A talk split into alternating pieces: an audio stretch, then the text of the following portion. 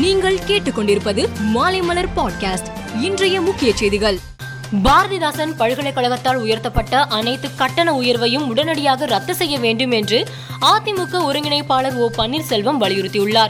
இனி வருங்காலங்களில் பிற பல்கலைக்கழகங்களின் கட்டண உயர்வு அறிவிப்பு வெளியிடாமல் இருக்கவும் நடவடிக்கை எடுக்க வேண்டும் என்று தெரிவித்துள்ளார். ஹிந்தி மொழிக்கு நாங்கள் எதிரானவர்கள் அல்ல ஹிந்தி திணிப்பிற்கு மட்டுமே நாங்கள் எதிரானவர்கள் என்று திமுக இளைஞர் அணி செயலாளர் உதயநிதி ஸ்டாலின் தெரிவித்துள்ளார்.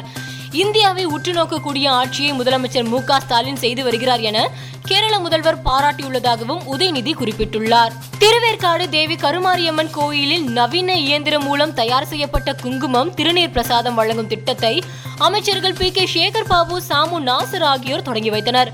பழனி திருச்செந்தூர் திருவண்ணாமலை உள்பட எட்டு கோவில்களில் தரமான விபூதி தயார் செய்யப்பட்டு பிற மாவட்ட கோவில்களுக்கு அனுப்பும் பணி நடைபெற்று வருவதாக அமைச்சர் சேகர் பாபு தெரிவித்துள்ளார். குருத்தோலை ஞாயிறையொட்டி இன்று காலை வேளாங்கண்ணியில் குருத்தோலை பவனி நடைபெற்றது. இதில் ஆயிரக்கணக்கான கிறிஸ்தவர்கள் கலந்து கொண்டு கைகளில் குருத்தோலைகளை ஏந்தி ஓசனா பாடல்களை பாடி பவனியாக சென்றனர். கர்நாடக மாநிலம் பிதனக்கரை கிராமத்தில் உள்ள பசுவேசுவரா படத்தில் நூற்றி அறுபத்தொரு அடி உயரம் கொண்ட பிரம்மாண்ட பஞ்சமுக ஆஞ்சநேயர் சிலை அமைக்கப்பட்டுள்ளது.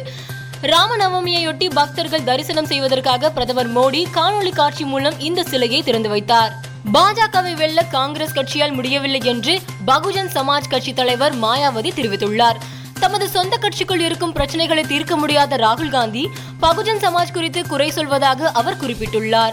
பாகிஸ்தானில் இம்ரான்கான் அரசு கவிழ்ந்ததை அடுத்து அந்நாட்டின் புதிய பிரதமராக பாகிஸ்தான் முஸ்லீம் லீக் கட்சி தலைவர் ஷபாஸ் ஷெரீப்பை தேர்வு செய்ய எதிர்க்கட்சிகள் ஆதரவு தெரிவித்துள்ளனர் இதனால் அவர் புதிய பிரதமராக தேர்வு செய்யப்படுவது உறுதியாகியிருக்கிறது.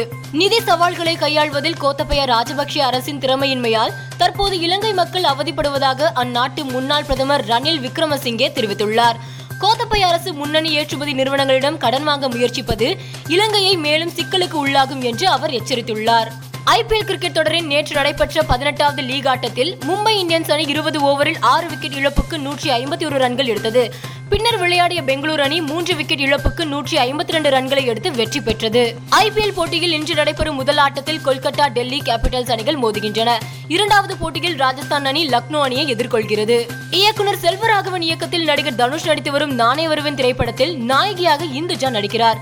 இந்த படத்தில் ஸ்வீடன் நாட்டு நடிகை எல்லி அவரும் முக்கிய வேடத்தில் நடித்து வருவது உறுதியாகியுள்ளது. இது தொடர்பான புகைப்படத்தை எல்லி பகிர்ந்துள்ளார். தமிழ் சினிமாவின் காமெடி நடிகராக வலம் வந்த நடிகர் சதீஷ் தற்போது சட்டம் என் கையில் என்ற புதிய படத்தில் கதாநாயகனாக நடித்து வருகிறார். இப்படத்தின் ஃபர்ஸ்ட் லுக் போஸ்டரை நடிகர் சிலம்பரசன் தனது சமூக வலைதள பக்கத்தில் இன்று வெளியிட்டுள்ளார். மேலும் செய்திகளுக்கு மாலைமலர் டாட் காமை பாருங்கள்.